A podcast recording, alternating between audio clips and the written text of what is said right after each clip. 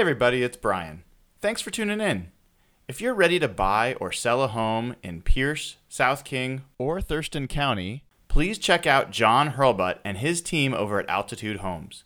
John's an old friend and someone I know you can trust. He will also donate five hundred dollars to Ben's Fund for every closed transaction. I know how hard it is to find a real estate agent who has your best interests in mind. John can be that guy for you and benefit a great cause to boot.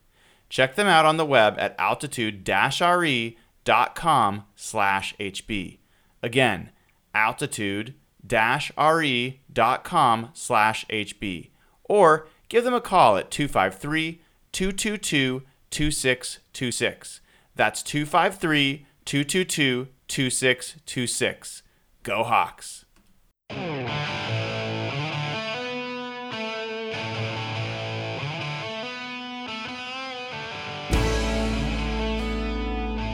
Hey everybody, welcome back. Uh, it's Brian Nemhauser, and we've got the Hawk Blogger crew here, which we will get back and reintroduce you to because it's been a little while.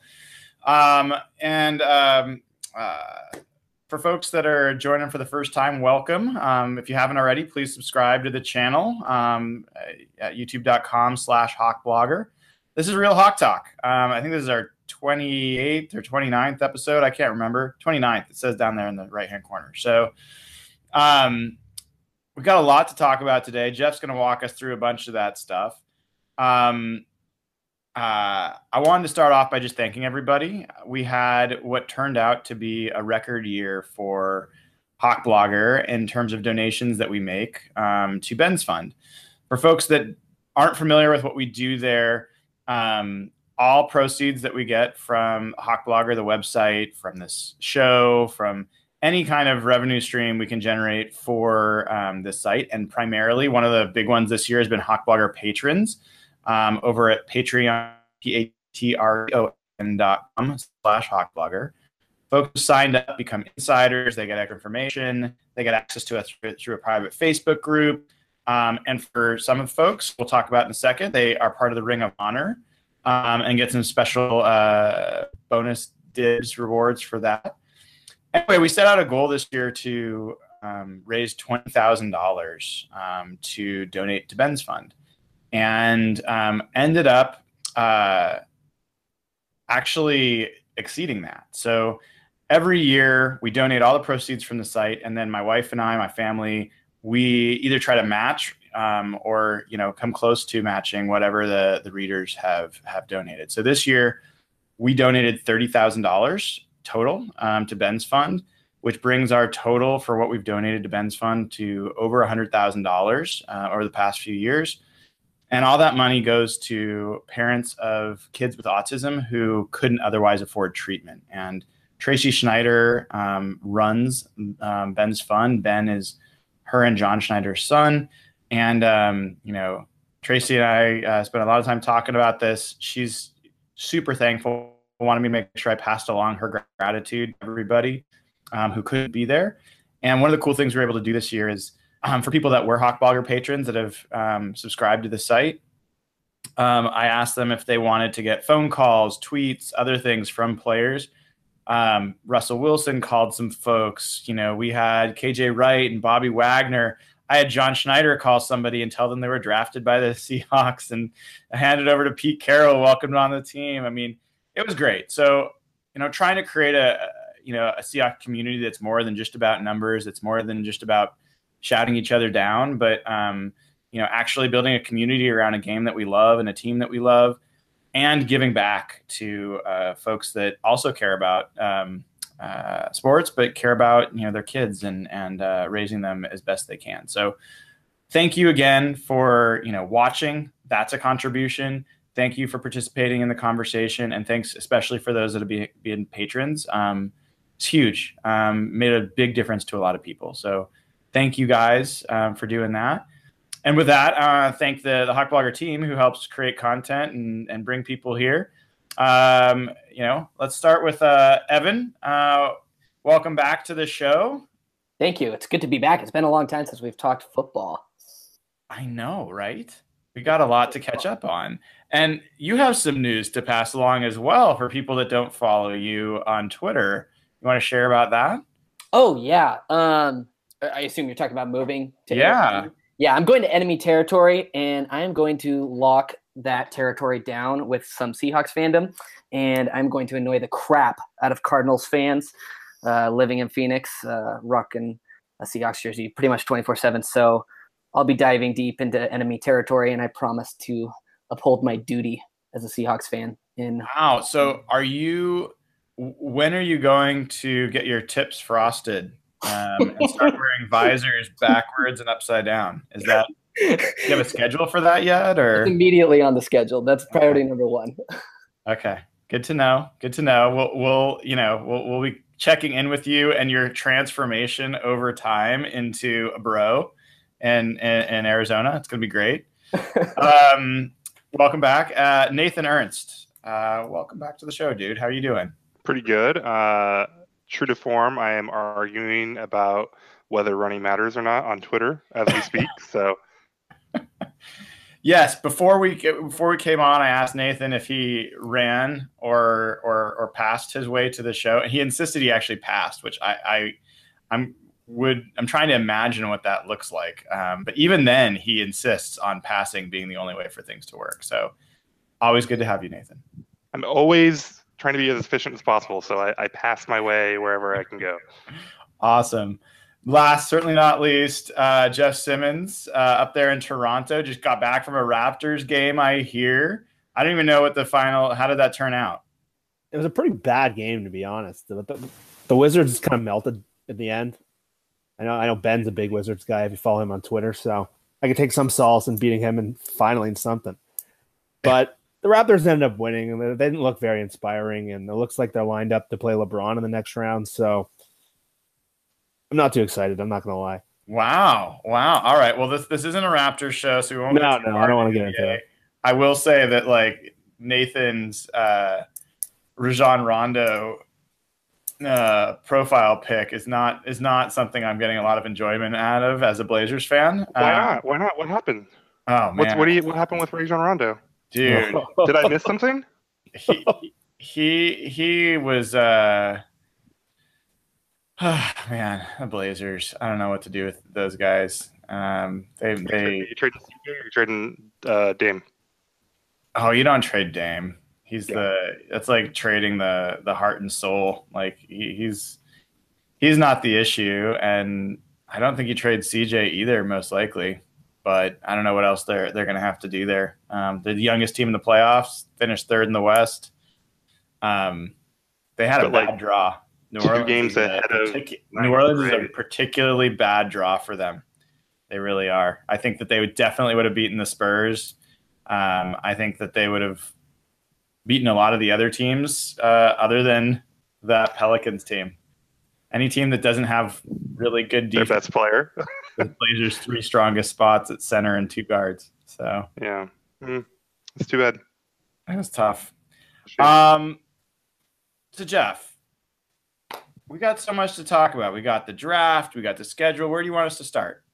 Um, I know the, the draft's probably the biggest topic. It's one of my favorite events on the sports calendar. To be honest, these next two days are some of my favorite T V watching days that go on. But first, I was looking back. We haven't really been on, the four of us, since early March. And on our last show, it was right after the Richard Sherman news came out with the release. He hadn't even signed with San Francisco yet. Uh, Michael Bennett trade just leaked out. I think that was like a couple hours before our last show. And a lot has happened since then. So the Seahawks have taken a very different approach to this offseason. It's gone in many ways. I don't think anyone predicted the way that it would go, whether it was getting rid of Sherman, seeing him go to San Francisco. Maybe once they cleared that cap room, we thought they would be more aggressive with veteran players, maybe an Ndamukong Suh or a big skill player for Russell Wilson or offensive lineman like Josh Sitton. Nope. Bunch of short-term deals, thirty-year-olds. Blocked a lot of their potential comp picks that were coming out. Had a lot of guys walk out of that building. So, uh, Evan, you've, you've seemed to be convincing yourself that you've loved this offseason. So why don't we start with this? Let's go overall impression of the offseason, what they've done so far, the players they've brought in. You can look at it from a cap perspective, too. Are you still on board with everything that's happened so far? You know, they've uh, – that's a really interesting question. Um, like I've kind of written in my articles, you know, in the past few weeks, I truly believe this this offseason is a cultural identity reset within that locker room. Um, I think I think every move they're trying to make points towards really retooling and kind of relaunching this team for twenty nineteen. You know, Cam's probably going to be off the cap in twenty nineteen.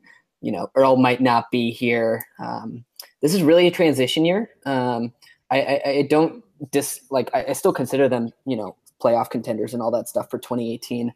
But I really look at this year as a as a kind of a reset in terms of their identity within the locker room and, and the players that, you know, they want in there on that squad. And, you know, they had to make some painful decisions. And whether it's Richard Sherman, Michael Bennett, Sheldon, um, yeah, I, I will highlight one situation. I could not be more ecstatic about how they treated the Sheldon situation. I think, you know, signing those two Viking teammates uh, for, I think, half the cost of Sheldon, I think was a brilliant move. I, I, I think Sheldon obviously, you know, holds a much higher ceiling and, you know, has way more potential and is younger and all that stuff. But um, I, I thought they navigated those waters really well. Um, this draft is going to be fascinating just in terms of the, you know, we're, we're talking about different positions and skill groups they're going to uh, target. But I'm really fascinated to see the types of personalities they, they pursued this draft. You know, obviously John and Pete were talking in the press conference the other day about how they're kind of limiting their draft board and, you know,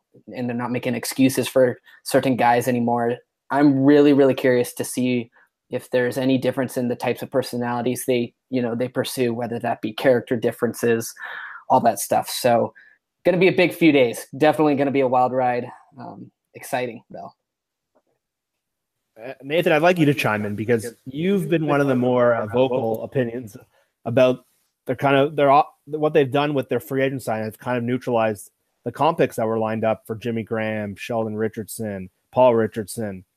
That looked like an area where they can really pounce on if the plan was to build to twenty nineteen. So now that the whole picture is kind of a little more complete heading into the draft, are you still you're still a little underwhelmed with what they did in that area? Yeah, I mean, I think the the overall strategy was the right thing to do, right? Kind of tear down, retool. Um, and and try to get uh, healthier in the cap and, and you know, go shorter-term deals and all that stuff. But I think that they kind of lost it in the details um, when they went out and grabbed a bunch of these guys that um, are going to cost them comp picks now, right? Um, for people who don't know, uh, basically it's a it's a kind of a one-in, one-out. So um, if you lose Sheldon Richardson, you're going to get some comp pick based on the contract he got. Um, but then if you go sign um, some other free agent, even if it's Shamar Stevens, um, those two cancel each other out. Um, so even if somebody, you, you bring in somebody on a one-year... What's that? Can we agree that that's stupid? It is. Yeah, it's not great.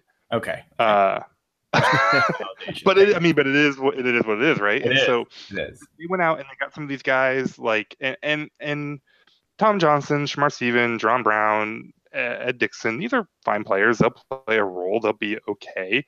Um, they're not going to contribute to this team long term um, the way maybe a mid-round draft pick might. Um, and you know they're not going to contribute that much more than other guys that maybe they could have gotten later that wouldn't have cost against the the, the comp picks. Um, they also gave some of these guys some longer term money. Like Ed Dixon is going to count against their cap for a couple of years, and um, I don't really get that. Why did you need to commit to Ed Dixon? I, I get that he's interesting. I get that um, you need tight end help, but is he really that much better than someone that you could have gotten for closer to a one year Bettman type deal? Probably not. So overall, the approach I, I was fine with it, but I think that in in the the specifics, uh, there was a lot to be desired. And Brian, we haven't heard from you on the show since that early March. I might be wrong here, but I can sense your enthusiasm for the twenty eighteen Seahawks isn't quite maybe what it was the last five years. Maybe it's been the. I might be completely off base, but I just get the sense from you, you haven't been too inspired by their offseason. Am I wrong here? No, I, no, you're not wrong. I mean, I, I'm I'm of the mind right now that the Seahawks have um, what's the best way to put it? You know, they're talented enough that they can that there's no team that they should be outmatched against. even the Rams. You know, they should be able to compete in every game when you have Russell Wilson at quarterback, when you've got, um, you know, D J Fluker on the offensive line. I mean, come on. Um, when you've got, you still got K G Wright and Bobby Wagner and Shaq Griffin and, as of now, Earl Thomas um, and Frank Clark. I mean, there, there's talent there. Um, so this is this is not a team that's bereft of talent, but I don't see I don't see right now any any path, you know, no matter how well the draft goes, that this team is a contender next year. Um, I have a really hard time wrapping my head around that as a as a ceiling. And maybe there are some scenarios, but you're talking about you're talking about a lot of a lot of variables falling, you know, falling in your favor um, for that to happen, like a significant amount. In past years, it didn't feel as much that way. It felt like if the Seahawks played to their, you know, to their talent, then they should actually contend for the Super Bowl that year. I don't think that's the case right now. I think I think some of that's the Seahawks, some of that's teams like the Rams getting, I think, significantly more talented. Some of that's, I think, the 49ers are going to be more talented. I don't think they're quite as great as everyone thinks they're going to be, especially 49ers fans. Um, this just feels like a year that was a teardown to get to two thousand nineteen. And um, that's definitely not a Pete Carroll, John Schneider philosophy. I'll throw out there that one of my one of my questions is, like, if two thousand eighteen doesn't go well, let's just play a scenario where they turn out they're like seven and nine, you know, and they don't make the playoffs. Maybe, maybe even worse. Is there a chance that Pete and John are gone? I think John's on the hot seat. I, I, you, you saw them go in. They cleared out all their coaches. There's, there's two people left, right? That if there is blame that needs to continue to be, to go somewhere, right? There's two people left that you're going to look at. Uh, it's not a Tom Cable problem anymore, right? It's not a, I mean, assuming this doesn't go well, which uh, you know, there's people blaming Tom Cable for whatever happens this year. Well, he did ruin all of these offensive linemen for life. So all right. Cra- I was going to will- chip in with this little optimistic spin here, guys. Who has been our absolute nightmarish terror for the past five to six years? His name is Timothy Tom Cable. Tom Cable was fired. I just want to remind you guys all of that. Tom Cable. But let's just say, let's just say it does go bad for whatever reason. If it goes bad, it's gonna. There's only two people left to really point fingers at, and uh, I think if you made me choose today, if I could only keep one, I would probably keep Schneider just because of age more than anything. Um, but uh, Pete's the boss, um, so unless Pete is planning to fire himself or Allen just comes in over the top. Um, you know, Pete went in, cleared out his coaches. If he needs another scapegoat, that person is going to be John. So I think John, like, I don't expect him to be fired. I think it's a low probability, but I think John's realistically on the hot seat. Like, in the in terms of they need to perform. They they can't have another bad year. If they disappoint again, if they miss the playoffs again, if it's ugly and there's like more weird stuff that we've seen the last year, uh, John's shouldn't feel super comfortable. I don't think. Yeah, and I think we've got Evan, who's got the uh, hot air balloon uh, philosophy that that basically the only thing weighing the Seahawks down from succeeding was Tom Cable, and they've gotten rid of that sandbag now. And uh, maybe Daryl Bevell is another sandbag, and they're just going to rise now. You're not wrong. You're because not wrong. They, they've gotten rid of that that weight that was holding them down. No, I will. I will. I will chip in on this though. I I, I do agree with Nathan that um, this draft is really, really big for John Schneider. I think. I think they've got to get back to their ways. I, what I don't know, whatever they need to do. I, I'm not a draft guy, but they've got to nail some of these picks, and and uh, we we need guys to contribute on day one. You know, we need the Shaq Griffins of the world to to really nail down in this draft if uh, if John wants to feel comfortable in this job. Can we, I know we're already off the rails, Jeff. I'm sorry, but no, no. I... Can can can can we for a second talk about Scot McCloughan, because this came up again this week, and this is just a pet peeve of mine. So, like, there's this there's this narrative out there that the only reason the Seahawks ever drafted well is Scot McCloughan. And one, like, first of all, Scot McCloughan's awesome. We've had we've done a lot of Scot McCloughan, like, love fest on this show because we all really respect him as a scout. We've seen how he's built up a lot of teams. He's had a Midas touch. Like, he is great. So it's not about that, but he wasn't here in two thousand ten. He didn't come until after the draft. That was a draft that netted you Earl Thomas and Russell Okung and Go- Golden Tate and Cam Chancellor and Walter Thurman. Those all came before Scot McCloughan. So those aren't Scot McCloughan picks.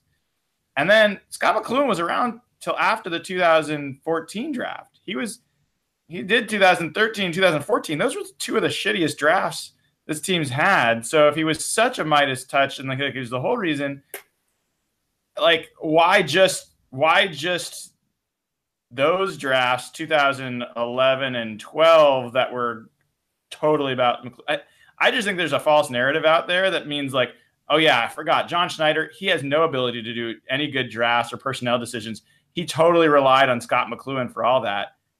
I, where's the evidence of that? Like, can you guys help me out with that? My guess would be this because of what happened in San Francisco, the same pattern. I think it just makes it too convenient. McCloughan built that Niners team that competed with the Seahawks earlier in the decade. And when McCloughan left and Trent Baalke took over, their drafts immediately deteriorated.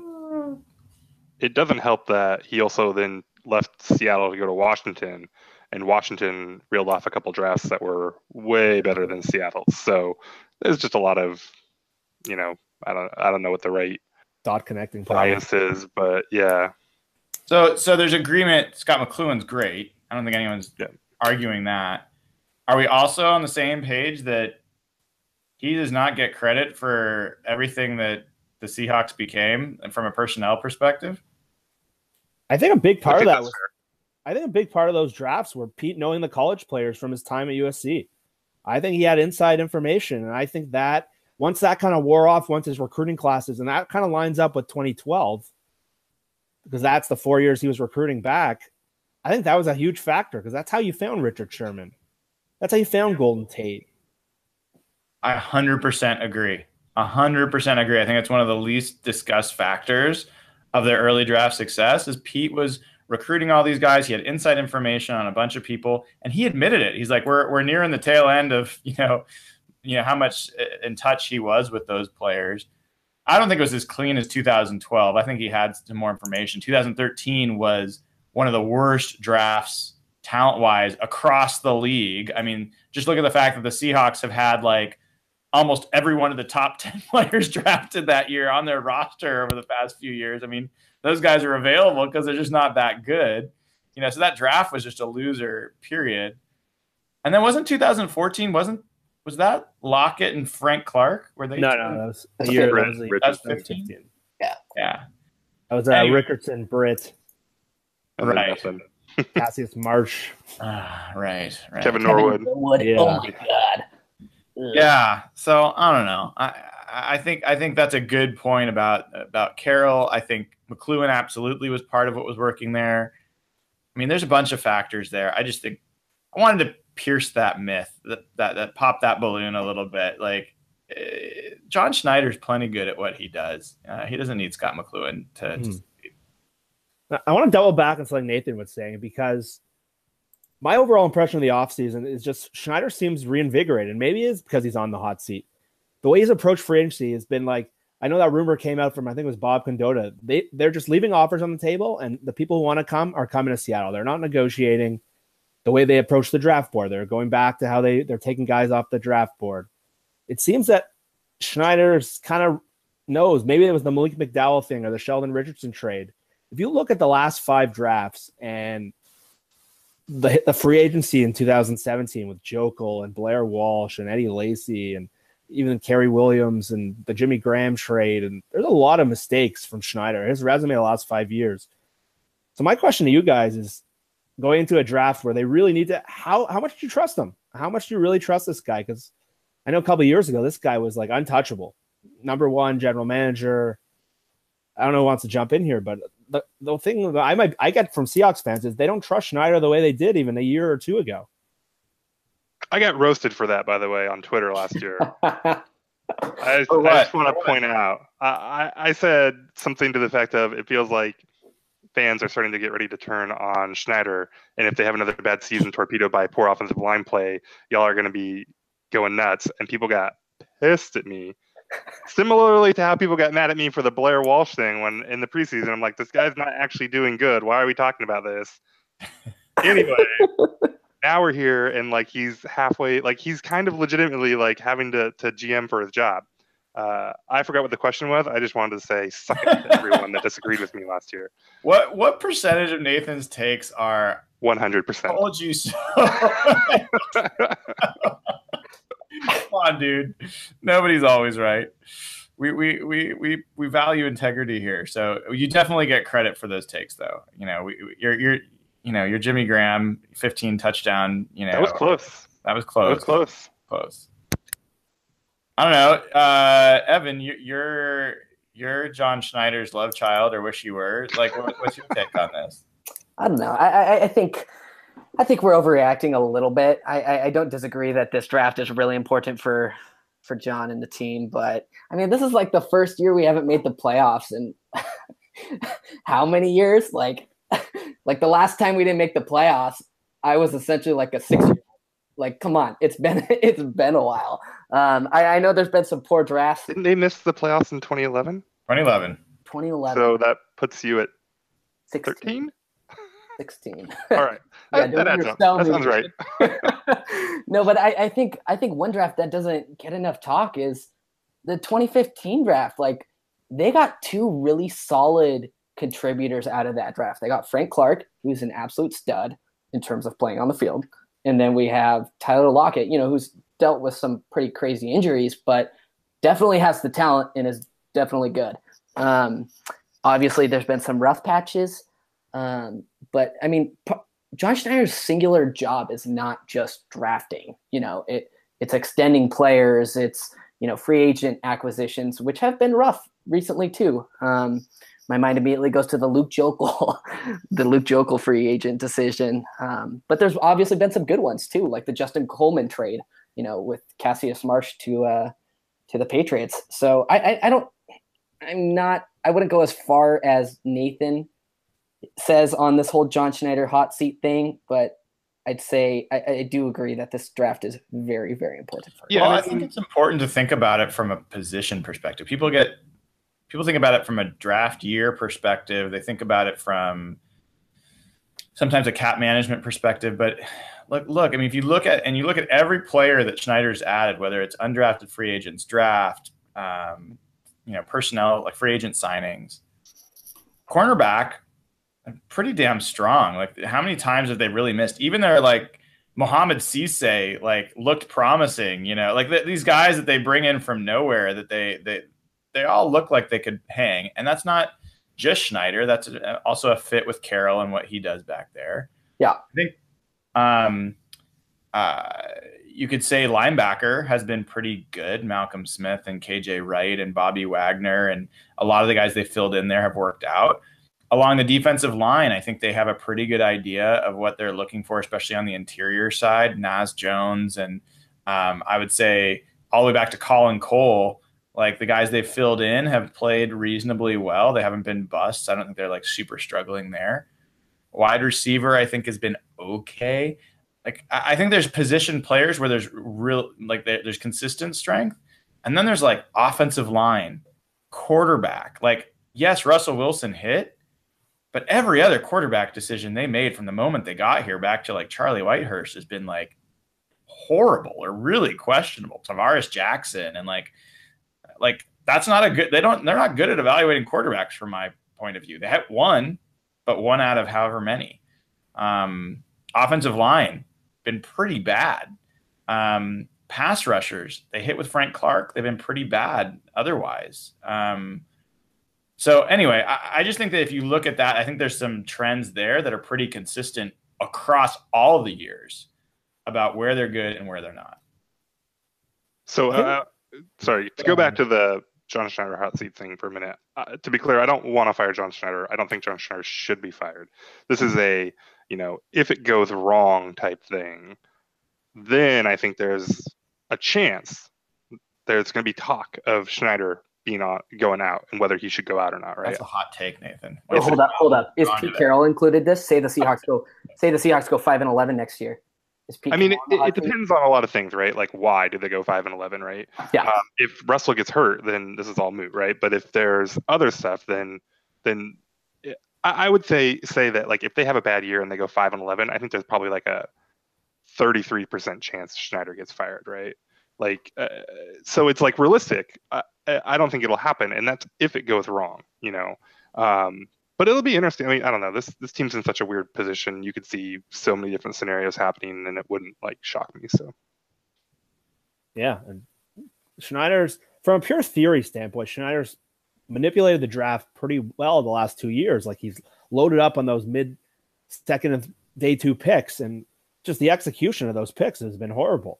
Like they had how many round two and three, how many round three picks last year? Like four or five. They yeah. were loaded with capital. The year before too, they had Reese Odiombo and Procyse and Nick Finette. So from a theory standpoint, they're, they're doing the right things. It's just it's a couple things, and maybe last year in the first round, and that's a perfect example where they got too cute. They moved down three times, and all those almost every player that they passed on with that second move down turned out to be a very good player. And the guy they got, obviously, it's bad luck. But the, so it seems like John's kind of reevaluating pretty much everything he's done, and that's what makes this draft coming up so fascinating. But just shifting back to Pete, and I want to hear your guys' takes on this because one of the most interesting talks around Seattle and almost the N F L last week was that comment that came out from uh, Greg Bishop that Pete Carroll's now denied, but kind of gave us a sense of what's going on with the team. There's that story that Michael Bennett was reading books during team meetings, and I don't want to spend too much time on this, but are you more concerned that Sherman and Bennett have kind of lost the message, or are you more concerned that Pete's message, Pete's given the same message over and over and over, and the players are getting bored by it? Where do you guys find that fault? I don't know who wants to jump in here first, but I think there's a lot to take away from that whole conversation. I mean, I I don't know. I, I didn't hear this specific uh, conversation. The the whole thing around Carroll right now, though, with how his me- how his message stays fresh, how vets respond to his message, it's really concerning to me. Uh, well, I don't know if it's really concerning to me. It would be really concerning to me if I was Pete, right? And, and Pete carries himself in a way and all that stuff. Um, you know, he has philosophies, and it feels like a lot of that has broken down. Um, and I feel like they've admitted that as much, right? Um, and so I I don't know what it means like for the team necessarily, um, but it doesn't feel like Pete has been effective at the things he's trying to do. Um, and hopefully they adapt to that. Um, but it's it's just, it feels like a failure, and we'll see what that means long-term. We'll see if they can correct or not. But um, I, I think that we saw that Pete just wasn't effective at the things that he wanted to be effective at, from everything from believing in, you know, running and playing defense to believing in competing forever and, you know, or win forever and, and all that stuff. It, it just feels like he lost it.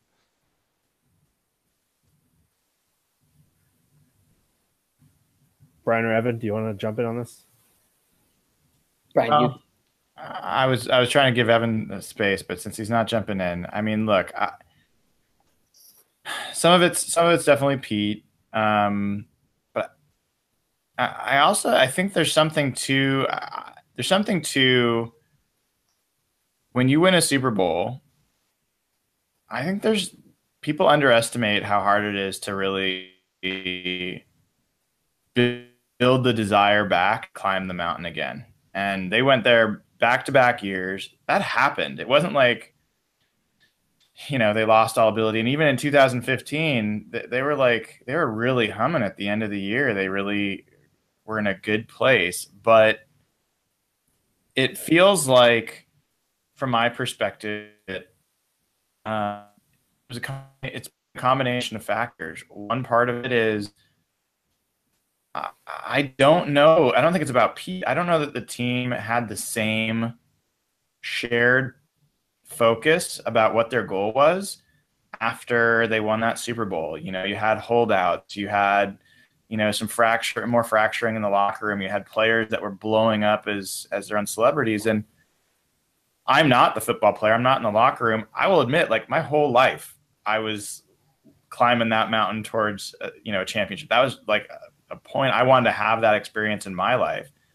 And once the team won it, I, I'll admit here on a show that I'm driving, you know, part of, I didn't care as much anymore. Like that, that thirst was quenched a little bit. Like my passion about it changed significantly. I hoped that it would be like sex. You have it the first time and you're like, can't wait to do that again. And, you know, but it, it was not like that. And I don't think it was like that for the players. I think that they got to the mountaintop and I don't think that they had the same unquenchable passion to get back there that they did before. And I think that that, that eroded. I'm not sure any that, that was a coachable situation. I think that part of that is the type of personalities that they brought together. Um, but, but they went on and, like, those guys that held out, they paid them, right? They yes. brought those guys back. I mean, that it's not Pete's fault that maybe that got lost and, and that happened. Uh, but it is Pete and John's fault that they continued to bring those guys back in and didn't, you know, always compete those guys out the door. I agree with that, Nathan. And one of the things that's actually, I mean, I talked to John about this topic recently and I won't get into specifics, but like, look, I mean, I will say what my point of view was there. I won't share his, but like, it was a tough situation, right? Where these weren't players that were thirty-five or thirty-three. They weren't players that were kind of good. In a lot of cases, these were, these were the best players at their position in the entire league. And to walk away from them when they would have had to walk away, walk away from them, it might have been the absolute right move. But it wasn't even like what Belichick does. Like Chandler Jones was not the best pass rusher, you know, or, you know, some of the players that they moved on, he was not the best at his position. So I think it was, those are really hard calls. And I, I guess I can understand why they made the calls they did. It sure, certainly didn't turn out to result in multiple rings. Well, I think we all know why Bennett and Sherman aren't back. I think, I think that's kind of cleared up when we were really sort of confused by those moves when they first happened, right? But let's let's let's move the conversation a little bit forward. This is we mentioned this is a huge draft coming up. Seattle hasn't drafted well the last five years. I thought uh, the Malik McDowell thing was, as kind of showed a lot of Seattle's draft record's been out on Twitter, and people have been doubting this team for a while. So there's a lot going on. With there's still the Earl Thomas r- rumor lingering around. That's still unclear. But the big question now, I guess, is. Does Seattle pick at eighteen? They they have two holes in their draft right now. They don't have the second round pick. They gave up for a year Sheldon Richardson. That turned out to blow up in their face. Um, they gave up the third round pick for Dwayne Brown. I, I, don't, I don't have a problem with that. They need a left tackle so bad. And Dwayne Brown's one of the best part of their team right now.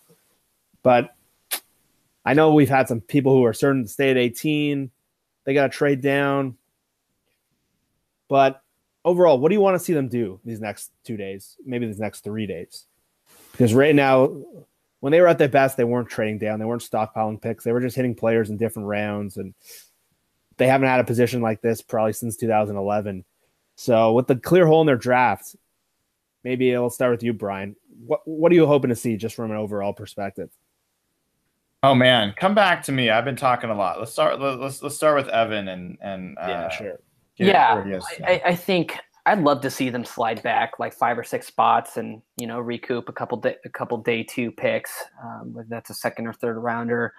Um, you know, obviously I'm a huge fan of Earl Thomas, but if Jerry Jones can't quench, you know, just is starving for Earl's presence and he's willing to give up a first round pick and maybe a little more, I think you do it. I love Earl, but, you know, those – first round picks and just picks in general are so, so valuable in the N F L in terms of, you know, rebuilding a roster from the ground up with cheap rookies and, you know, club control that comes with all that. Um, but I, I really don't want to see them slide out of the first round. I, I really, like, like you said, Jeff, I, I feel like they, they just traded back too far last year and missed out on a lot of premium talent. And, you know, it, a lot of it depends on who's, who's available. Um, but I'd love to see them target either a defensive back or O-line. That'd be two position groups that I would love to see them target early and often. I'm very curious to see what they do with Solari at the helm of the offensive line. What about you, Nathan? Uh, I want to see him move back as well. I, I actually want to see him make a bigger jump back. Um, I don't. Uh, I think that there's been a lot of talk about this. That you know, this is a maybe about a fifteen player. Uh, you know, a group of fifteen players that have a, a legit like first round grade. Um, and so Seattle's obviously on the outside of that. Um, and this is interesting too, because it's, it's a little uh, deeper in that middle tier of talent. Like you can get similar players um, from kind of where Seattle is, well down, uh, maybe even down into early parts of the third round. Um, and see, this is an interesting year too, where you've got a few teams who have a lot of second round draft capital. Um, you've got the Browns who have like three picks. You've got, I think Indianapolis has a couple picks in the second round. Um, The Giants have a second and then a couple early thirds. So um, you have a lot of opportunity here to to jump way back, not not not way back, like way back into the into the second round. I think you want to still try to stay up towards the top of the second round. Um, but, you know, collect two or three picks um, that are good picks and that in this draft are going to be, you know, basically as valuable as where you are at eighteen. Um, and then... Uh, There's a lot of options, I mean, from there, right? Um, you've got uh, offensive linemen that, are, that should still be alive. You've got defensive linemen that should still be alive. You've got um, potentially some cornerbacks who are cool, like I, you know, Isaiah Oliver. Um, if they tried to, if they decide to break that trend, um, you've got even options at running back that would sting a little bit what? less. And I'm just saying, if you're gonna wow. do it, if you're gonna do it, it's gonna Hold sting. Up. A little less if you at least move back a ways before you do.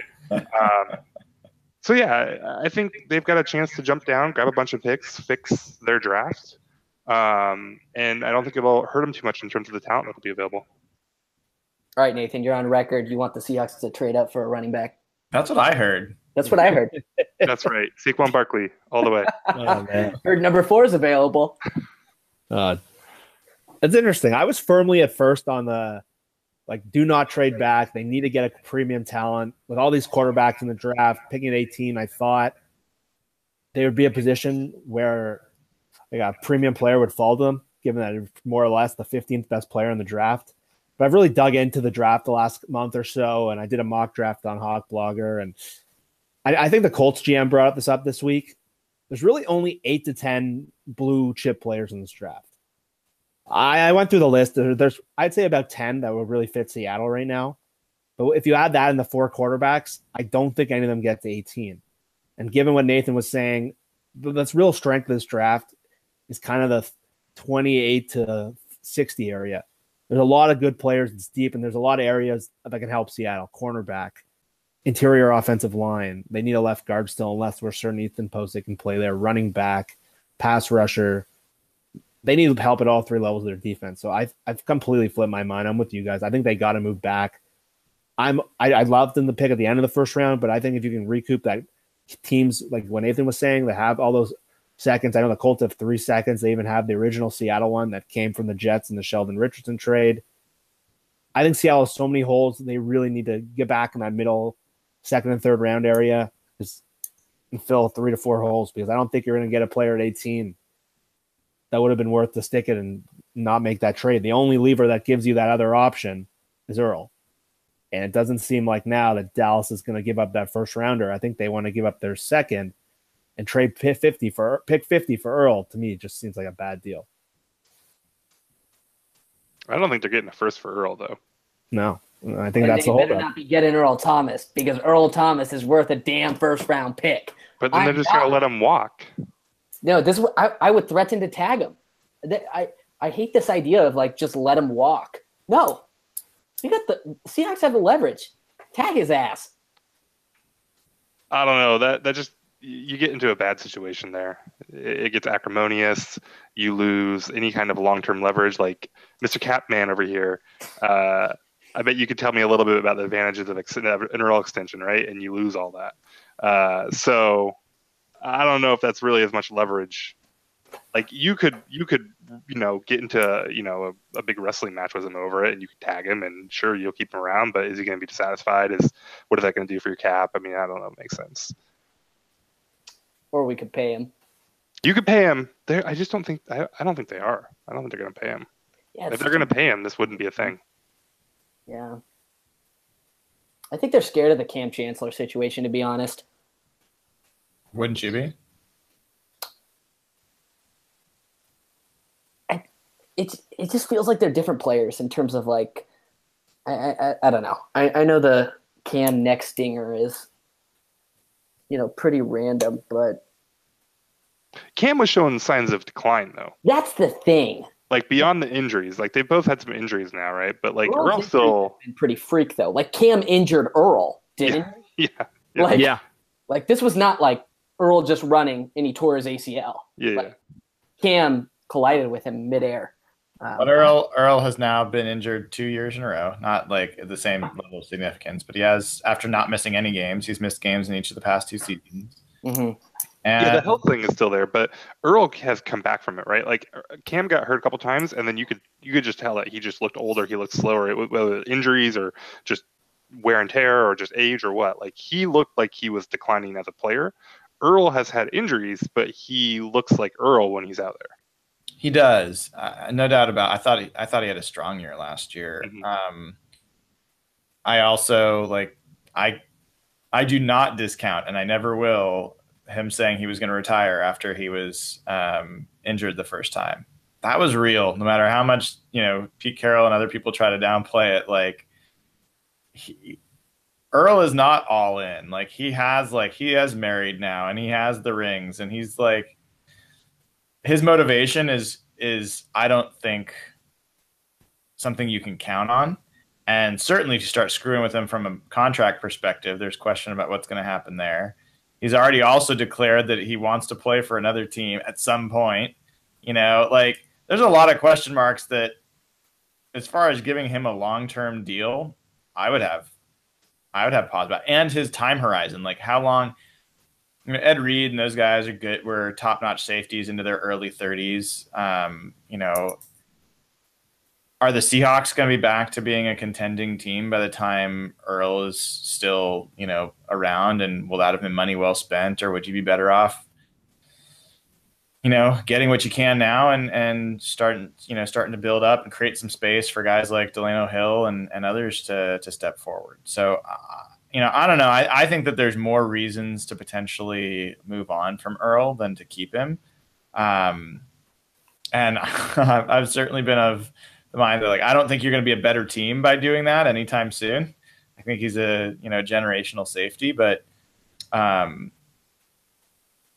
my general look at, at when I see the Seahawks is they're not in rebuild, but they are in reset, and they need all the ammunition they can get to to try to start the next run. And I don't think the next run starts this year. I think the earliest it would start would be two thousand nineteen, and it might really realistically be two thousand twenty before they're really um, set to to contend again. Uh, it's going to be fun to look back on this podcast when we're Super Bowl champions. I, I, I, I'd be happy phenomenal. about that. I, of all things to be wrong about, this would be one of them. Yeah, so, and it, as far as like getting picks, uh, like I, I get it. I, I definitely do. And that's always been my general philosophy, is accumulate picks. And, and I, I value that. I'm still on team don't trade down in this case. Like I, I uh, who's your guy though? Who's the guy that's worth it? The guy that, the guy that they pick that works out and is great. Like there's not, Uh, that I'm not that that's not what it's about for me, Nathan. It's not that there's a specific guy that that like has to be there. For me, it's it's it's not going to stack up statistically, other than if you look at players that are picked in the top twenty versus even twenty through, you know, twenty-one through thirty-two. Um, I do think there's some differences in terms of Uh, ceiling over across history, and there's a lot of reasons that that might be the case. Um, it's just a gut instinct that that you know we'll see what happens. Come you know, no one expected Steve Hutchinson to be available when the Seahawks drafted him. He fell to them, and they didn't necessarily even have a clear need, but but that was great, and they they found him. He was, I think, actually twenty. No, maybe he was eighteen or seventeen, and it was uh, Sean Alexander that was twenty-two, but. Anyway, they're right around each other. Um, So yeah, I, I, it's just a gut. It's just a gut instinct. Over years of watching this, I feel like that that eighteen is high and high enough that they could potentially get something that's really meaningful. And kind of in the opposite, I'm not seeing like some great value. I, I'm sick of seeing them get these, you know, above average starters. Like I, I want to see that. I want to see them. You know, if anything, I'd rather them trade up and consolidate picks. If there's someone that they believe is a blue chip, go out and get him. Like I come out, come away with one, one player, the quality of Cam Chancellor or Earl Thomas or Richard Sherman or Bobby Wagner or K J Wright, or like come away with a Pro Bowler, one Pro Bowler from this draft. And, you know, I will think that will be more successful than coming away with three, you know, average starters. But what's the best way to ensure that you get that Pro Bowl guy? Is it to, to, to roll the dice once, or is it to roll the dice three times? Yeah, I mean, I know I, I know exactly where you're going from a statistic standpoint. I could also come back with, like, percentage of, of Hall of Famers that were out of the first round versus ones that were in. Um, every other round combined versus first-rounders, pretty big pretty big disparity. I, I mean, totally. Like, if this was any – if this was a lot of other drafts, I think what you're saying would – makes sense, right? And there are guys that like you see sometimes that kind of get down towards Seattle where it's like, boy, that'd be interesting. Like I think Jeff, you had him taking Harold Landry, right?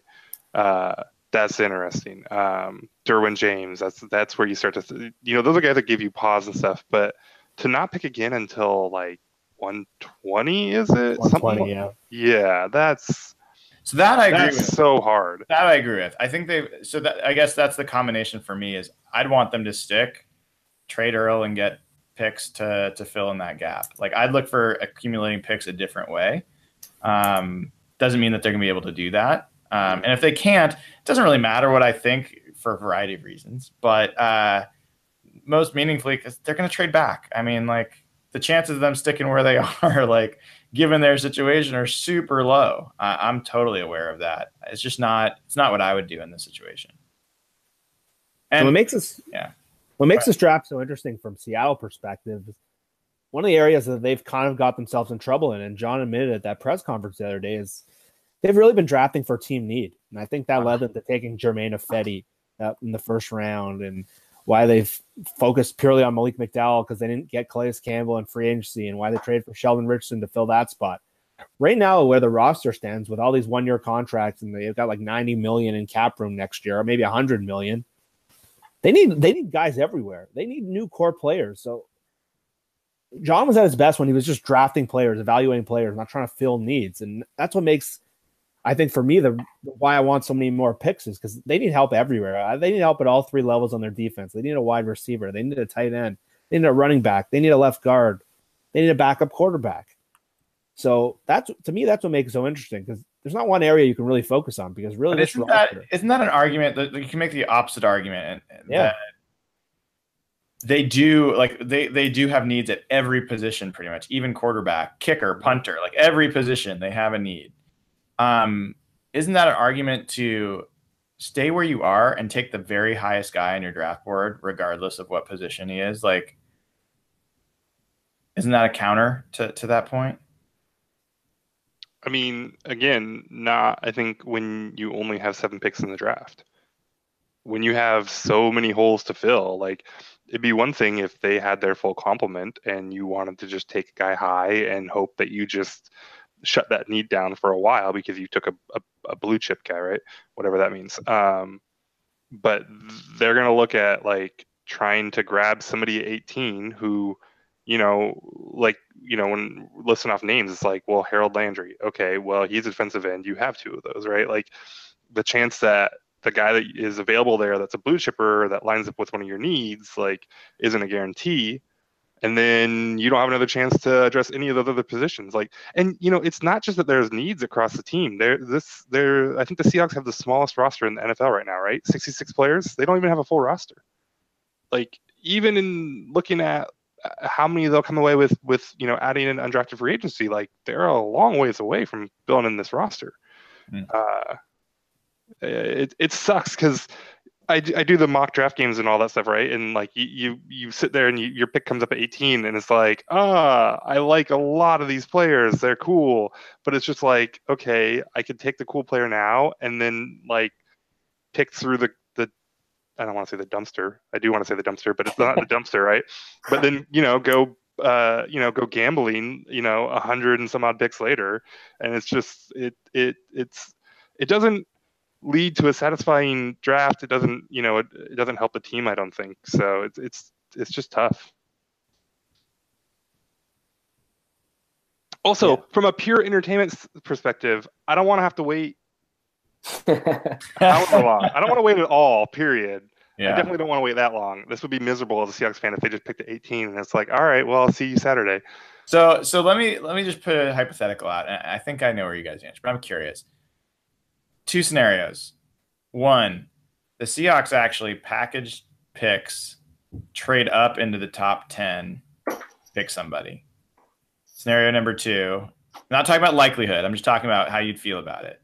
Scenario two, they trade down and add, let's say, two third round picks. Not a second, but two third round picks.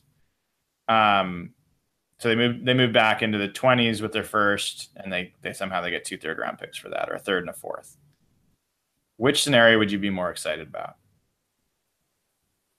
Don't think. Just which which would you be like? Which would you be more excited about? Excited? I think it's the first one, but I don't know if that's the rational the rational hope. Uh, you know, if they if they trade up, you it better be a blue chip player and somebody they absolutely love. So. The first one would be really exciting to see John move up for somebody. Oh my God, that'd be that'd be crazy to see see the Seahawks do that. But if you're sitting there and like the draft's at seven, and all of a sudden you see that logo switch to the oh! Seahawks, right? Right? That'd be amazing. And it would give me my. It would probably like they just traded their entire draft for somebody, and it'd give me my weekend back. I mean, that's not all bad. And Barkley's still available at seven. Yeah. Oh my God. Oh boy. I would pay good money. I might turn our donation next year to whoever could make that happen. Uh, Can you just imagine? To see Nathan's face. Oh. Uh, but the amazing thing is, they would take uh, uh, somebody else, and everyone would be mad. Analytics Twitter would be mad because they traded up. Running backs matter. Twitter will be furious because they passed on a generational talent. Can we stop saying generational talent? I'm ranting today. Let's. We can't have generational talents every year. That's not how generations work. What about the generational guard? You know, I would actually. Uh, that would be. A, think of Will Hernandez. Uh, he's at eighteen? Good. Yeah, at eighteen. I, I like Will Hernandez. He's the, he reminds me of Mike Iupati a lot, who Solari coached in San Francisco. But I don't know if you could just take Will Hernandez and then just leave that hole in your draft. I don't know if I'd rather just trade down and try to get maybe Isaiah Wynn. But you gotta be. That's the careful. Like you can't keep compounding errors. Like right. Like I know. We we like we blew the McDowell pick. You know, whether for a variety of reasons. Took that, compounded it by trading it, trading our next, you know, year's pick and other shit, and, and now we have a gap there. Then compounded that by, you know, trading and getting rid of another round pick for like. So now you have that gap. You've made that; those are sunk costs, and so now you get into a situation of all right, well, so now there's a player that works for us and we we really believe in, but. You know, we did kind of leave this this gap. We kind of screwed this. So we, we got to make sure we move back and fill those spots or else, you know, we won't be like to me at some point. It's like a sequence of like if if, if Hernandez is there and you think he can help your team, you believe in him, like freaking take him. And and but what if you think Austin Corbett's just as good? Well, if you think he's just as good. Or then... what if you think that Austin Corbett's almost as good? No, like I'm not interested in almost as good. They're close. I'm done with that. You can get another second round pick. Not interested in almost as good. I'm interested in get me the best player that you think has the best chance of being uh, uh, a difference making starter for your team. And if the, it, I mean, to make your point, Nathan, if, if you're like, I think this guy can be a decent starter, and there's another guy that can be a decent starter, then I'm okay. But if it's like this guy, he's he's a, you know, he's a seventy on the scale, and this other guy is a sixty, I, I'm sticking. I'm sticking with, with even if it's a minor grade change, like, you know, or a relatively minor, like if you're, if all the work you did to get up the draft tells you that this guy's better, I would stick with that. And, and um, I know, I'm sure analytics Twitter, including one of the ones that's on here, is like, dude, you don't know, humans can't pick shit. Like, you need more picks. That's not how it works. You have too much confidence in your ability to choose. I listen to analytics people all day at work. I get it. I get it. I know the science behind it. I think it's imperfect. I think even analytics people are imperfect. So, but that's the point. That's the whole point. We're all imperfect. Yes. So, like, first of all, there's error bar, bars on all these grades, right? And yes. Then I think grading, the way grading, like, it it it gives you like this definitive, like, this person is better than this person. This person's uh, five point nine and this person's a five point six. But we're talking about probabilities, right? Like the the five point nine, maybe he's a five point nine because he has a bigger, you think he has a bigger chance of like hitting when he, if he hits it, he's going to be really, he's really going to hit. He's going to be, he's going to be cool and you're going to be jacked and pumped about him, right? But you know, but then the probability that he he flames out is higher than the five point six, right? And so it's like, uh, it, this is all kind of, uh, I don't know, it, it's all imperfect and it's all about probabilities and there's error bars on these grades. And so, yeah, if you think Will Hernandez is a Pro Bowl top type player and you think Austin Corbett is a solid starter type player, you know, that's a clear distinction, right? But if, yeah. if you're thinking, um, uh, you know, Will Hernandez is really, really good and Austin Corbett is really good, then that's not really like, go get another player who could be really good too and get two really goods instead of one really, really good. But look at, but look at how that play. I mean, to Jeff's point earlier, that's what they did last year. That's exactly what they did. What if they had just that with those third round picks? You want another Tedrick Thompson? Is that what you're after? Like, like look what they did with, you know, trading hey, back and getting Edric Justin Thompson Grimm. Is a kick-ass special teams player, I've been told. The best. He recovered a fumble last year. I want a new best special teams player on the team. Yeah, I, give me give me all the Tedrick Thompson. Thompson Dude, Nathan, guys. I almost I almost had Tedrick Thompson call you. I, I, I didn't know how that would turn out. I felt like that I could turn ugly for both of us really quickly. So I uh, let it go. I let it go. So maybe next year. I would have been um, very yeah, polite but, and respectful. But seriously, though, right? Like, I, I don't, I don't know that the volume pick thing has worked well for the Seahawks necessarily in this, in the third, you know, in the third round. Like second round, they've been relatively solid, other than the McDowell pick. Um, almost every second round pick they've made, I think, has panned out, all the way back to Golden Tate. Um, even Justin Justin Britt was a second round pick, and he eventually panned out, right? Um. First round, they just haven't had them. Value-wise, I don't know that they've gotten many first-round picks that were really first-round grades. I mean, let's go through it real quick. I mean, Okung and Earl, I don't think – I think both those guys are first-round grades. Bruce, I don't think Bruce was a first-round. I don't think he's turned out to be a first-round grade. Would you guys – James Carpenter. James Carpenter, I don't think, is a first-round grade. Mm. Like, Fetty definitely isn't. Ugh. They have struggled in the first round. I mean, that's that that to me is a stronger argument about like, well, they haven't really nailed the first round either. But every pick from eighteen and above that they've made first round has panned out pretty well. I mean, at least Bruce, you know, he's maybe not a first round pick grade, but he's he's got more sacks than almost anyone else that came out that year. Yeah, I mean, and, the thing with some of know, this is like, like Jermaine Fetty, they traded back and got him, right? Yeah. Yeah. But would you have rather them sat where they were and took him like they did with James Carpenter? Like, uh, I mean, tra- we can't just assume that they could have traded back and, and you know, you got to get people to agree to the trade and all. And who knows if somebody else left James Carpenter. But it seems realistic that maybe they could have dropped back a few picks and still gotten James Carpenter. Wouldn't that have been better? Like with Malik, right? Obviously, the Malik situation's uh, a freak situation, and we probably shouldn't draw too many conclusions from that. Um, there's probably internal stuff that the team should review in terms of how they assess character or and I think that's such a stupid thing, but maybe how they assess risk, at least. Um, maybe there were other things that they knew that maybe would have given them an idea that this could have happened, although, again, total freak thing.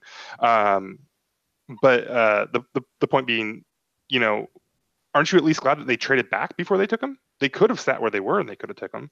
They well, could have they traded back a few times, right? And and they could have sat in any one of those places and still taken him, assuming that, like, obviously they liked him.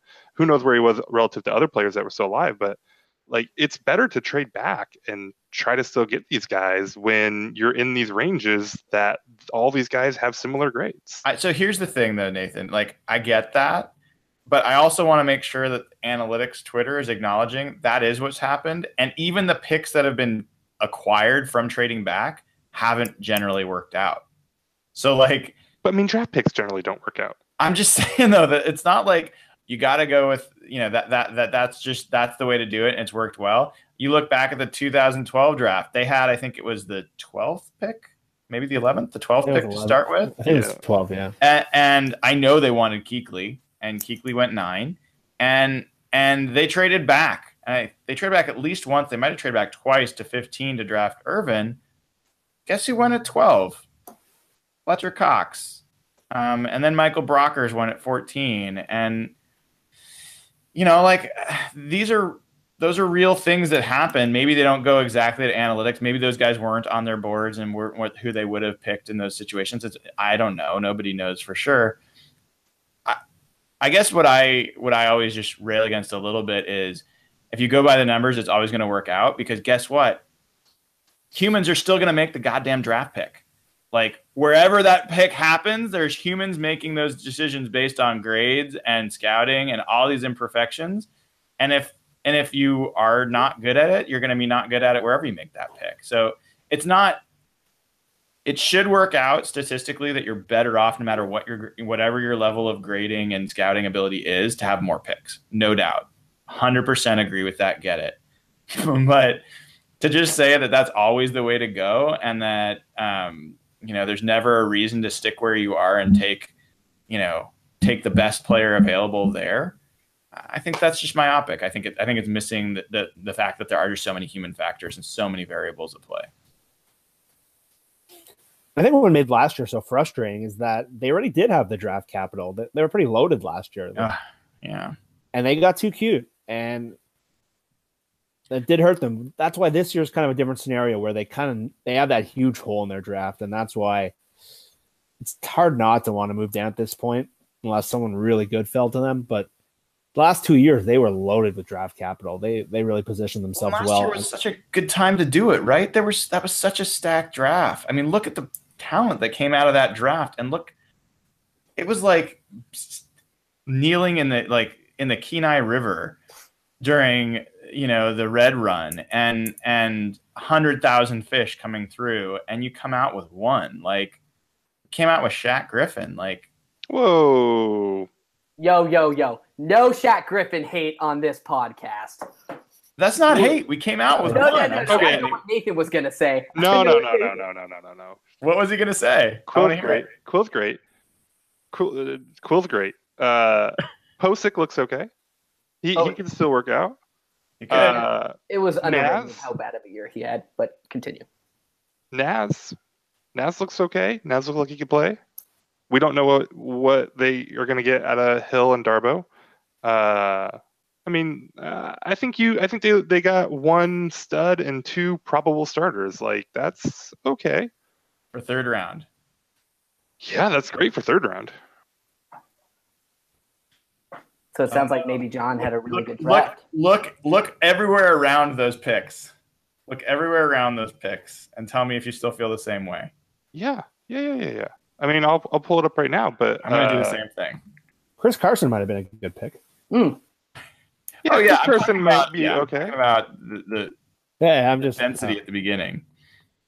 No, this was this was this is not looking like a bad draft at all, though. Like, I, I definitely don't think you can just say that all they came away with is Quill. Like, yeah, that's their one. That's probably their their their big uh, their big acquisition. That's probably going to be the one that, you know, really like has a chance at making Pro Bowls. But right. So I mean, we know we know for a fact that they passed on essentially ended, we know the story in the first round. So Tack McKinley, Tre'Davious White, Taco Charlton, uh, T J Watt, Reuben Foster, Ryan Ramczyk, Kevin King, Cam Robinson, all those guys.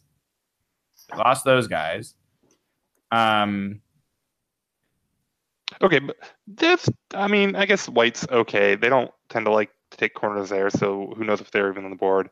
I I, I don't know that we're going to look back on a lot of these guys. I mean, we'll see with Ramczyk and Robinson, and you can play a lot of what ifs there as if they take one of those guys, and then how does that change the Brown thing? But I mean, uh, I, I don't know. McDowell is McDowell was considered in that range, like quality wise, right? I mean, we could very easily be talking about McDowell as, you know, a, a big part of this team.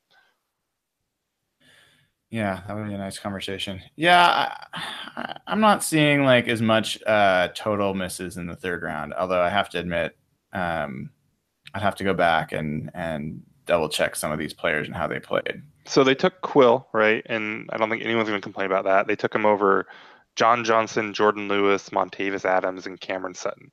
Uh, I don't think anyone is. I don't think anybody's complaining about that. Right now, they take Delano Hill. Uh, which is a, a big T B D, right? They took him over Golladay, who was interesting, but ultimately didn't do a whole lot last year. Um, Cordia Tans- Tankersley, who um, didn't do a lot. You know, we're, we're looking at a lot of T B Ds. We're t- you know, Chad Williams, Razul Douglas, yep. um, Jonnu Smith, Brendan Langley, and then they take Naz, right? They take Naz over Trey Hendrickson. Um, and then C J Beathard, a quarterback. C J Beathard could have, you know, completely changed the Seahawks last year.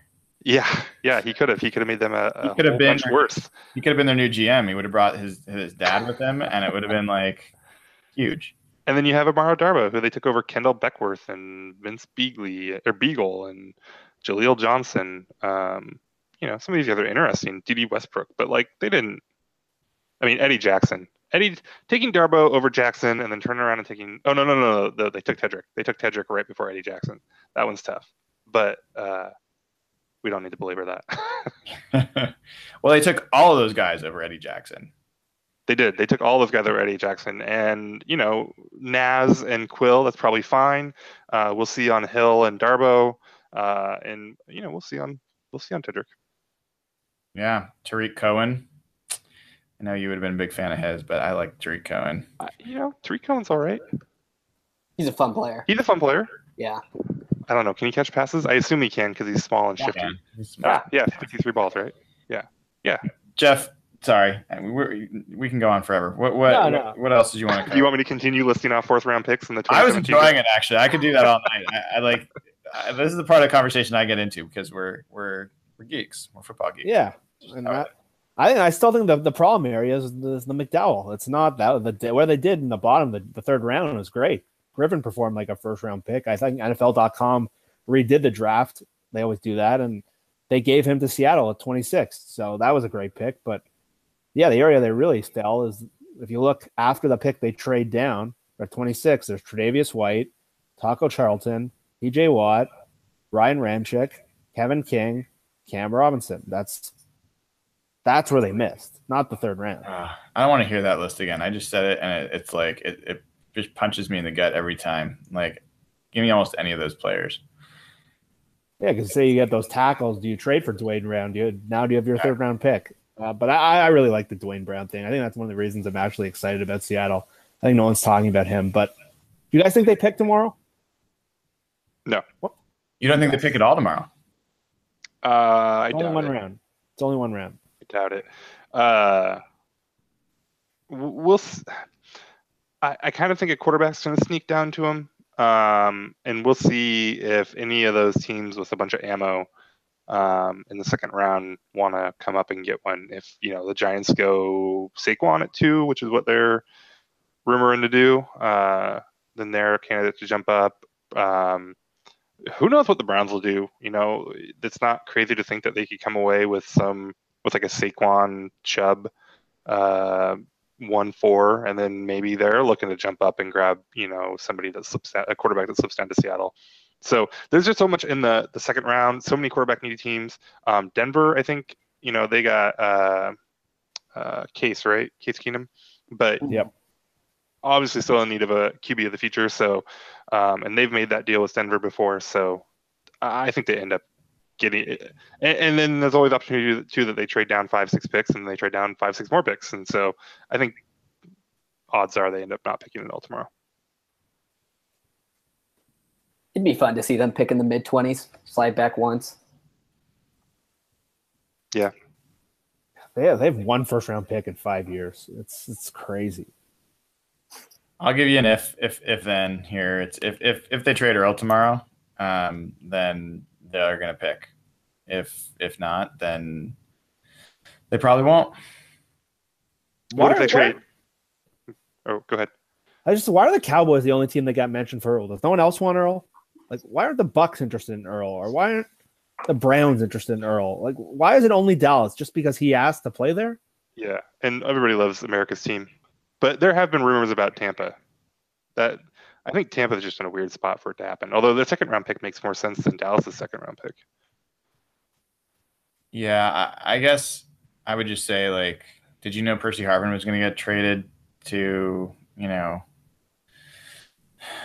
uh, Seattle, Buffalo when he left, um, or whatever it was, like the Jets. The Jets, yeah, that's right, the Jets. Like, um.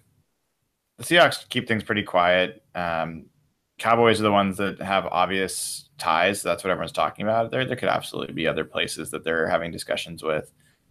Um, but I, I've, they generally, it's not common to trade players, you know, during the draft. I mean, we saw it with like Leon, um, God, what was his name from? Uh, Washington? Yeah, Leon Washington. From the Jets, like we saw that in two thousand ten and a couple other things like that, but Lendell White. Um, but I just have this feeling that tomorrow is kind of the make or break day for whether they're going to keep Earl. Cause once they get past this draft, I don't see a reason why Earl wouldn't be on the team uh, next year. Um, and then you're in this situation of, okay, now what? You know, are you going to walk away with him? From, with him, are you going to give him a contract? All that kind of stuff comes into play. So, um, I think tomorrow is the D day for that. And yeah, if they sit at eighteen and they take somebody, uh, then I think it's red alert for a, a pending Earl trade.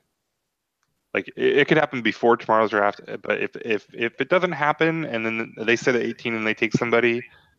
Something's going on. What's if if they pick at eighteen? Who and and not like some, you know, what position do you hope they pick? Not necessarily a specific player. It's just going to be about who falls to them. Because if you're sitting at eighteen, it's the whole blue chip thing. You think somebody that didn't have any business getting to you got to you, and then it's just a question of who is that. Um, you know, it's probably not.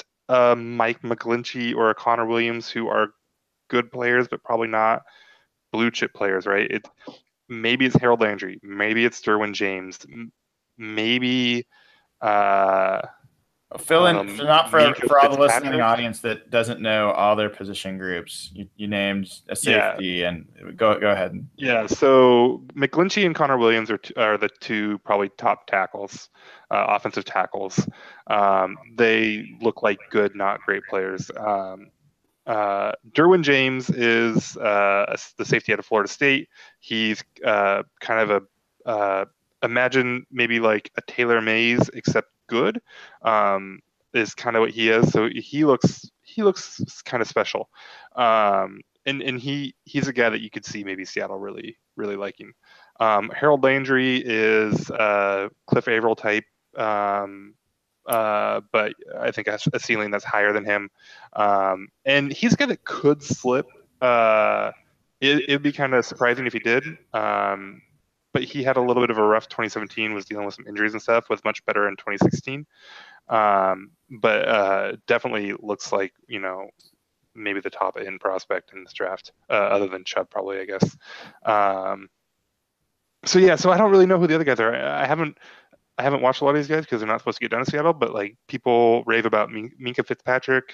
Mm-hmm. He's a, a a D B, kind of a nickel safety um, guy out of Alabama.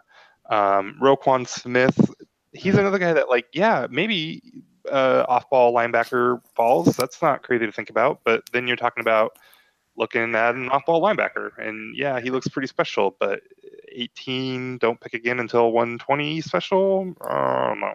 Come on. If Roquan Smith felt, there's no way he's not worth taking. That guy's a monster. I mean, yeah, Aaron Curry was too. Like,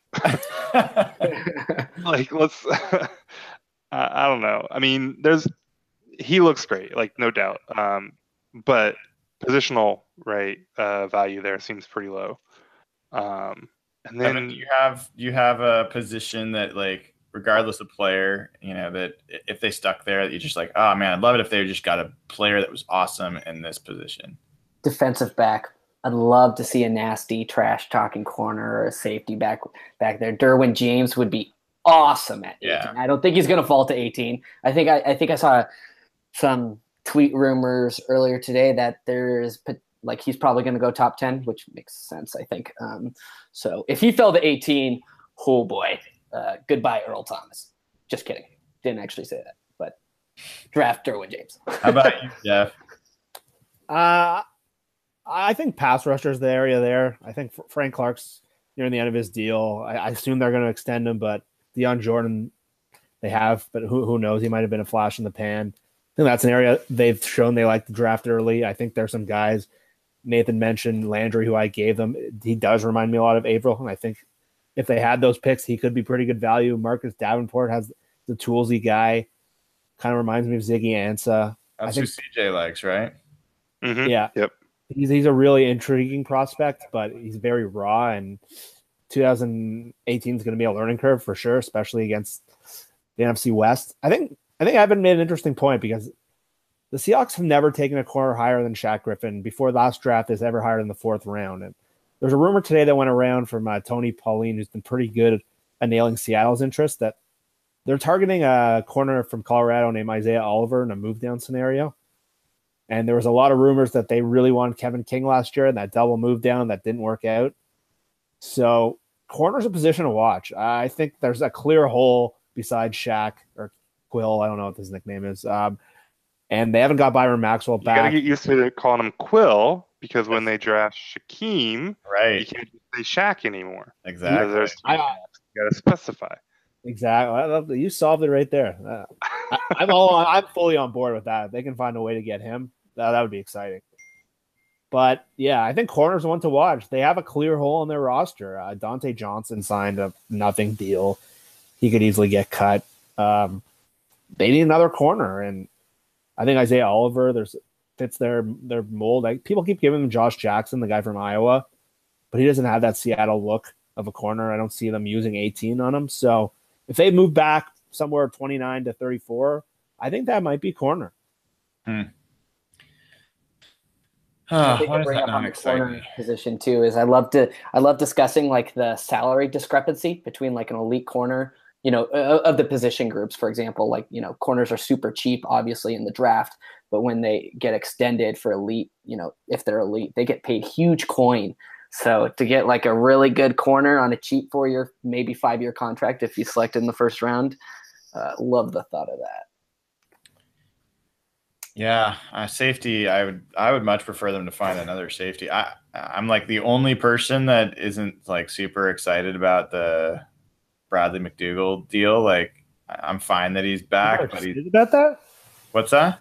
People are excited about the McDougal deal. Like, oh, they're super like a... excited. Yeah, they're like, oh my god, he's he was a he was a steal, and and you know really? he was a solid player when he played last year. And I'm like, yeah, he was totally solid. He's a great third safety. Um, yeah. I don't want him as a starter. Like, if that's your top end, and you know you already know what he is, he's not going to like become better um, than than what he's been so far. So, you know, I, I'm personally like, I'm like, all right, now he's blocking me from learning about Delano Hill and whether he has a higher upside. You know, whether or not he's worse as a player right now, I don't care. Like, I want upside. I want someone that can be, be great. So, like, I, I would love them to to find a safety. Derwin James is is definitely an exciting name. It doesn't seem like that's going to work out, but. Weird thing for me is like, uh, you know, I am very curious about the first offensive lineman that they pick with Mike Solari, and really the first offensive line they, they pick without Mike or since Tom Cable left. Um, what does this front office look like when they don't have the specter of, you know, the worst offensive line personnel whisperer, you know, in football, um, leaning over their shoulders. I mean, my hot take here is I think Austin Corbett's going to be their first pick. And I, I think they're going to pick him a lot sooner than people think. I, I think people kind of, I, I don't know, it, it varies so much. But I, I could see them trading down early second and then taking Austin Corbett with their first pick. Uh, I think, he, I mean, I really like him, um, and he seems like he could line up really well with what they want. Um, they he, uh, he'd play guard for them. Um, he's uh, he's that strong mauler type.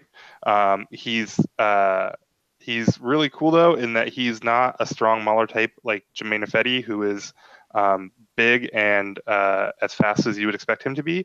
Um, he's got a lot of snap and pop, and um, he strikes you. Um, And he plays uh, he uh, he plays the pass really well too. Um, he's got good feet, um, not tackle feet, but good feet for a guard. Um, I think they're probably going to love this guy. Uh, they've been linked to him. Um, he would slot right in as a starting guard, um, which they need. Um, he fits the whole let's get back to running the ball thing that they want to do. Um, uh, I expect that they're going to.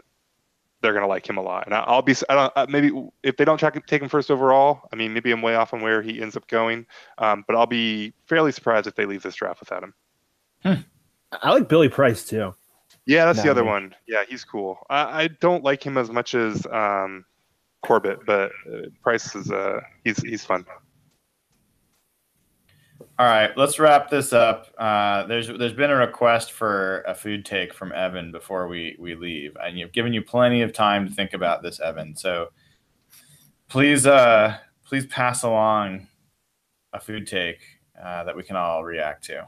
It's two and one.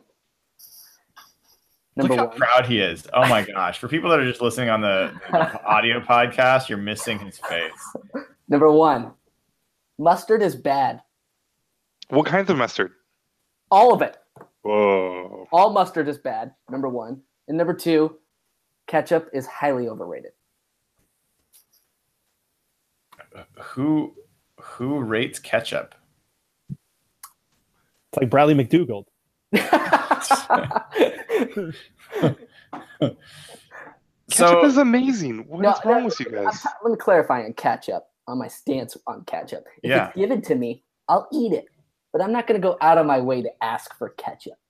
If you get, if somebody puts a thing of fries down in front of you, yeah. and they, they ain't animal style or anything, they're just crinkle cut fries, and you got there's no ketchup that you see, you're not going up and saying, "Do you have ketchup? Could I get some ketchup?" No. You're just going to eat the. Waste of my time. You're wow. a naked fry guy. Yeah. No, he's an animal style fry guy. Well, yeah, animal styles. Oh, it's so good. I mean, that is fries alone are really good. I don't know how your food takes never disappoint, Evan, but they are consistently just the worst. You don't like stone ground, stone ground mutton, m- mustard, honey mustard. Ever, I don't think I've ever had. What was the first one? Stone ground. It's like the stuff like when you get like uh, if you go to like a if you get like traditional German food, it's like the. Uh, like with your bratwurst or whatever. Yeah, so it's, it's got a little grit to it. I'm with you, Evan. I, I actually like, the, other the, than the ketchup part, the, the mustard piece. The spicy mustard stuff the that you get with like the, yeah, it's the fried the pork? It's horrible. What? What? What about like Absolutely a smoked meat sandwich? you know you know where you should add mustard though, Evan? Where? One place I like mustard. Egg what? salad. Oh. Or potato salad. Yeah, those, that's a, that's a valid other place. If if you combine mustard with mayo in some way, you may find some uh, some happiness there. So give it a shot. Maybe. All right, guys. We're like five minutes away from Evan tweeting out that he's never eaten mustard before, though. Awesome. Hey, guys, it's been great. Uh, we'll get back together next week to talk about what happened in this draft and uh, uh, probably talk more about schedule. We were going to talk about that tonight, but uh, we had too much fun talking about all this other stuff. So take care and uh, go Hawks. Want more great Seahawks talk? Of course you do. Check out the Pedestrian Podcast. It's the official podcast of the U K Seahawkers. Hosted by Stuart Court, Adam Nathan, and Ross Bell, it's fun, it's British, you get accents, you get Seahawks, you get football. It's definitely worth it. They're at pedestrian podcast dot podbean dot com, or you can find them on iTunes. Check them out.